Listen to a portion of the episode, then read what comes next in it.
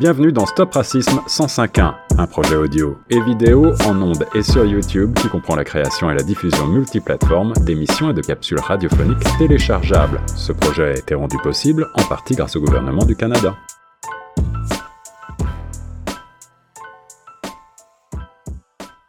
Bonjour mesdames et messieurs et bienvenue à votre émission Stop Racisme sur Choc FM 105.1 et euh, aujourd'hui, euh, je suis là pour vous servir, euh, Richard Atim Nirai Nielade, comme d'habitude.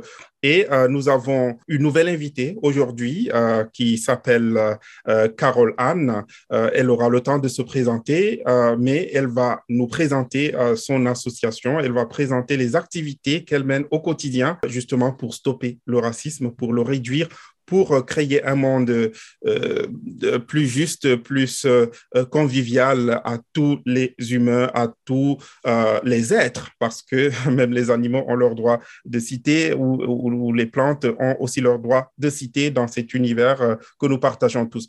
Donc, sans plus tarder, je voudrais quand même rappeler que cette émission vous est rendue possible grâce au soutien du gouvernement du Canada. Merci beaucoup et euh, bonjour Anne, euh, Carole Anne, et bienvenue à cette émission. Bonjour, merci de l'invitation. Merci beaucoup. Euh, juste pour permettre à nos téléspectateurs et auditeurs de, de vous connaître, pourriez-vous vous présenter? Oui, euh, donc ça, donc je m'appelle Caroline Souffrant, je suis euh, candidate au doctorat en, service social à l'Université d'Ottawa. Mon projet de thèse, il porte sur le mouvement euh, MeToo au Québec, mais de la perspective des femmes afrodescendantes, donc des militantes et des personnes qui ont vécu des violences sexuelles au Québec, qui sont afrodescendantes. Parallèlement à ça, je suis aussi travailleuse sociale. Je suis aussi une, une, écrivaine, donc j'ai un livre qui va paraître cette année en novembre qui porte sur mes intérêts de recherche. Félicitations. Merci. Euh, je suis aussi chroniqueuse pour plusieurs médias québécois. Donc, euh, j'écris principalement pour Nouveau, Info et la Gazette des femmes en ce moment. Et c'est ça, j'écris beaucoup sur les enjeux qui entourent la condition féminine, euh, les femmes afrodescendantes, la question des violences sexuelles, le mouvement MeToo.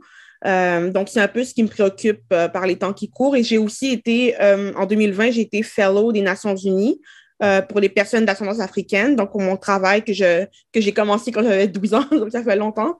Euh, donc, je suis impliquée depuis de nombreuses années. Donc, euh, je fais différentes initiatives et, et voilà. de grosses casquettes euh, à gérer euh, à la fois. C'est une grande chance de vous avoir euh, aujourd'hui pour nous parler de votre si riche expérience. Et je crois qu'aujourd'hui, nous allons beaucoup plus orienter notre conversation dans votre lutte pour le droit des femmes, pour la promotion du féminisme. Pourriez-vous nous présenter les, les, les, principales activités que vous menez et surtout comment est-ce que cela impacte au quotidien? La vie des, Canadiens et des habitants du Canada? Oui, donc, euh, ben, moi, j'ai commencé, j'avais environ 12 ans. Mhm. Euh, parce que j'étais dans un programme au secondaire euh, au Québec où on devait faire du bénévolat. C'était un programme d'éducation internationale. Mhm. donc, j'ai commencé à m'impliquer comme ça, puis j'en faisais vraiment plus que ce qui était demandé. Et j'ai jamais arrêté, en fait, de m'engager. C'est devenu une carrière en travail social, etc. Donc, au début, j'avais commencé par la fondation d'un hôpital dans l'ouest de l'île de Montréal. J'ai été beaucoup impliquée avec Amnesty International aussi quand j'étais adolescente. Donc, on faisait des pétitions, euh, des activités, euh, des camps de jour sur les droits humains, des choses comme ça. Donc, c'est des choses que j'ai faites quand j'étais plus jeune. Par la suite, j'ai fait un, un, DEC en intervention en délinquance au cégep, en SIC. Puis c'est là que j'ai commencé à travailler en intervention. Donc, j'ai travaillé avec des familles qui viennent de la protection de la jeunesse. J'ai fait des stages euh, en itinérance féminine, les femmes qui vivent de la violence aussi, des, des foyers pour victimes de violence conjugale. J'ai travaillé dans les CALAX, qui sont des centres d'aide et de lutte aux agressions à caractère sexuel. Donc, j'ai travaillé là aussi.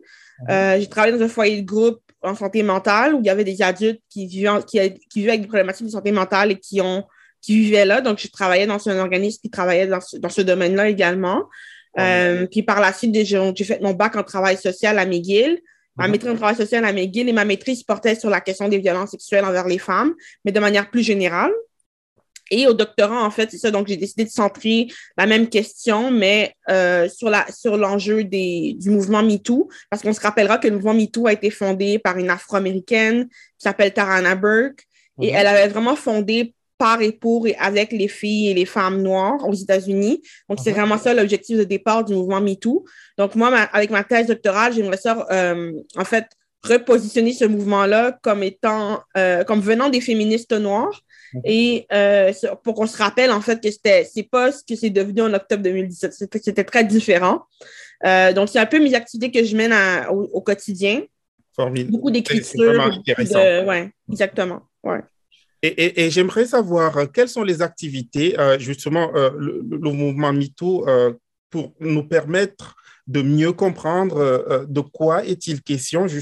Vous avez mm-hmm. parlé de ce que ça a commencé par des femmes noires aux États-Unis, mais au Canada, quelles sont les implications de, ce mouvement et, et, quelle est la particularité justement euh, de la condition des femmes noires euh, par rapport aux autres femmes, puisque euh, vous, vous parlez spécifiquement de la réalité des femmes afrodescendantes?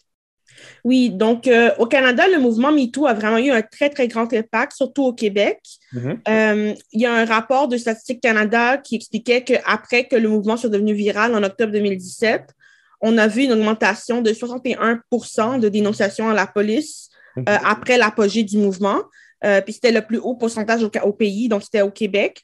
Dans les CALAX, donc les centres d'aide et de lutte aux agressions de caractère sexuel, euh, dans les deux semaines qui ont suivi que le hashtag soit devenu viral, donc euh, en octobre 2017, plusieurs CALAX au Québec ont vu une augmentation de 100 à 533% des demandes d'aide, dépendamment de quel CALAX on parlait au Québec.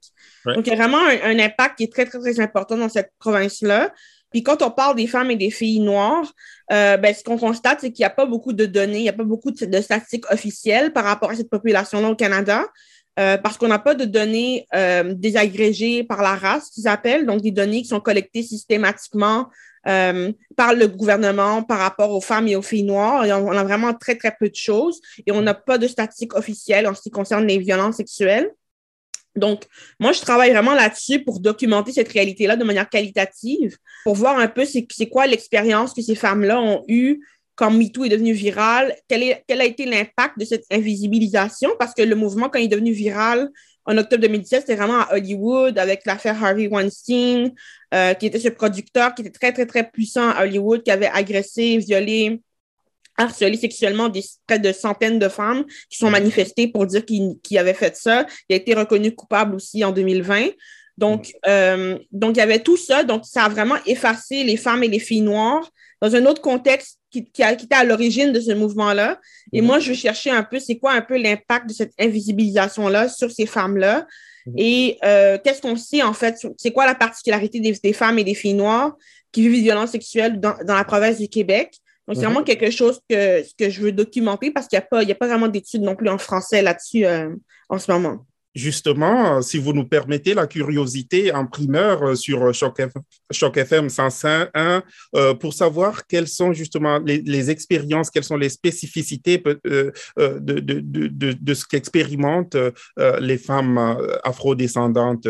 Peut-être c'est trop tôt de le dire, mais juste quelques petites pistes si possible? Euh, ben, c'est sûr que j'ai pas de résultats de recherche encore, mais je sais que euh, ça a été documenté un peu plus sur les États-Unis. Parmi les particularités, ben, quand on dit à des femmes noires de dénoncer à la police, parce que c'est souvent ça la première option qu'on présente euh, aux femmes afrodescendantes ou aux femmes en général quand elles vivent des violences sexuelles, ben, si, elles sont, si elles ont été violentées par un homme de leur communauté, mmh. ça devient très, très complexe parce qu'il y a toute la question du profilage racial, euh, de la surreprésentation des personnes noires dans les milieux euh, correctionnels, la, prison, etc.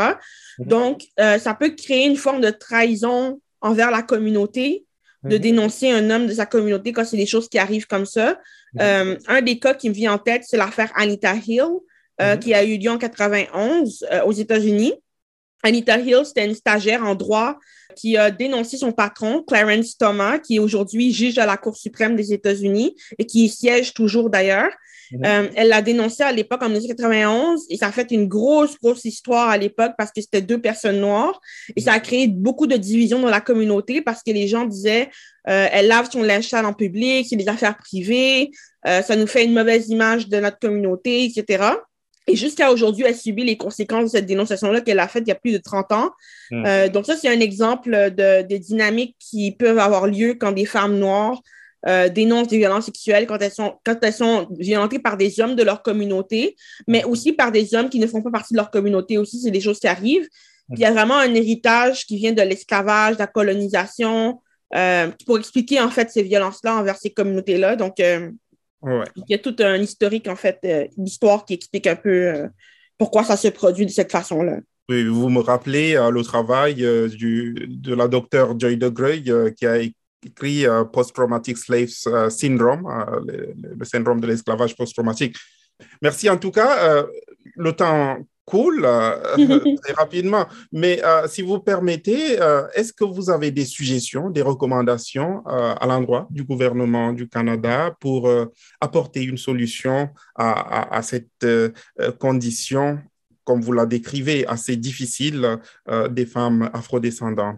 Euh, oui, bien, en fait, comme je disais tantôt, il n'y a pas vraiment de données qui mhm. parlent spécifiquement des femmes et des filles noires au Canada qui sont collectées par le gouvernement. Il y a des petites choses qui ont été faites récemment. Mhm. Euh, des portraits qui ont été faits sur la population noire au Canada, c'est plus récent, mais par rapport aux femmes et aux filles noires et à la question des violences, c'est beaucoup plus rare. Il n'y a pas vraiment de choses là-dessus. Euh, puis c'est un constat que les Nations Unies avaient fait aussi quand ils sont venus au Canada. Le groupe d'experts pour les euh, personnes d'ascendance africaine, ils étaient venus au Canada puis ont constaté qu'il n'y avait pas de données collectées systématiquement sur les femmes et les filles noires au Canada.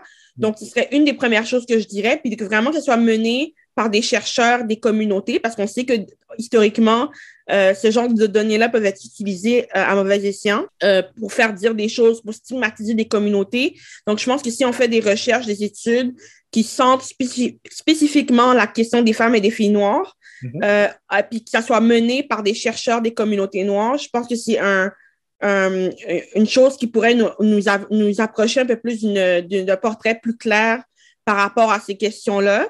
Euh, je pense que c'est quelque chose qui serait très important. Puis aussi toute la question de minorité visible, le terme qui a été introduit par Kay Livingstone euh, durant le congrès des, des femmes noires. Mm-hmm. ça fait très longtemps, mais euh, c'est elle qui a introduit le terme minorité visible. Puis ce qu'on se rend compte aujourd'hui, c'est que ce terme-là est, est, désuet parce mm-hmm. que ça amalgame les réalités de plein de personnes euh, racisées dans un même groupe. Alors, on ne peut pas vraiment dégager c'est quoi vraiment l'expérience des personnes noires de manière spécifique au Canada quand on utilise ce terme-là. Donc, euh, je pense que ce serait bien de mener plus d'études. Ça commence, ça commence un peu. Il y a eu un financement de Femmes et Égalité des genres Canada par rapport aux violences envers les femmes noires euh, durant la COVID-19.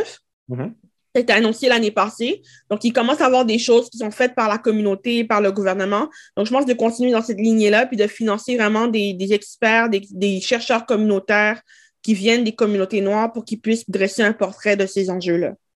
Merci beaucoup. Euh, c'est avec beaucoup de reconnaissance que euh, nous avons accueilli euh, vos suggestions, vos remarques, mais aussi et surtout vos expériences dans ce domaine très intéressant de, du mouvement MeToo qui prend de l'ampleur comme vous l'avez si bien décrit ici au Canada.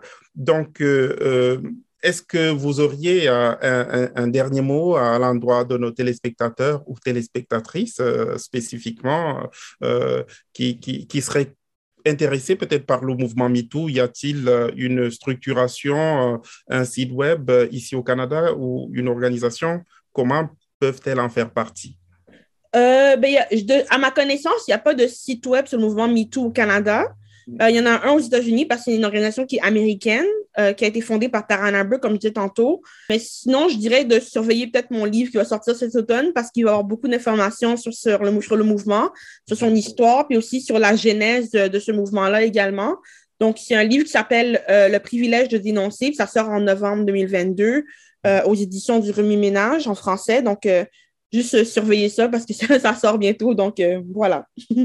nous avons bien écouté et nous savons que plusieurs euh, euh, seront scotchés pour attendre euh, et peut-être vous viendrez vous présenter votre livre à Choc FM aussi, qui est écouté dans tout le Grand Toronto et, aujourd'hui par Internet écouté partout dans le monde. Donc, merci beaucoup. Merci pour votre temps et, et, tout ce que vous nous avez présenté aujourd'hui sur le mouvement MeToo et sur le mouvement féministe qui s'adresse spécifiquement aux, aux femmes afro-descendantes. Afro Merci beaucoup. C'était donc Carole Anne Souffrant qui nous a présenté son mouvement. Moi, c'est Richard Atim Niraï Nieladé dans le cadre de votre émission Stop Racisme sur Choc FM 105.1. Merci beaucoup et restez scotché. Nous vous reviendrons avec une nouvelle émission et avec une nouvelle énergie pour vous servir. Merci. Merci. Vous écoutiez Stop Racisme 105.1. Pour aller plus loin, retrouvez tous nos balados sur chocfm.ca à la page Stop Racisme et suivez-nous sur notre page YouTube chocfm 105.1. Ce projet a été rendu possible en partie grâce au gouvernement du Canada.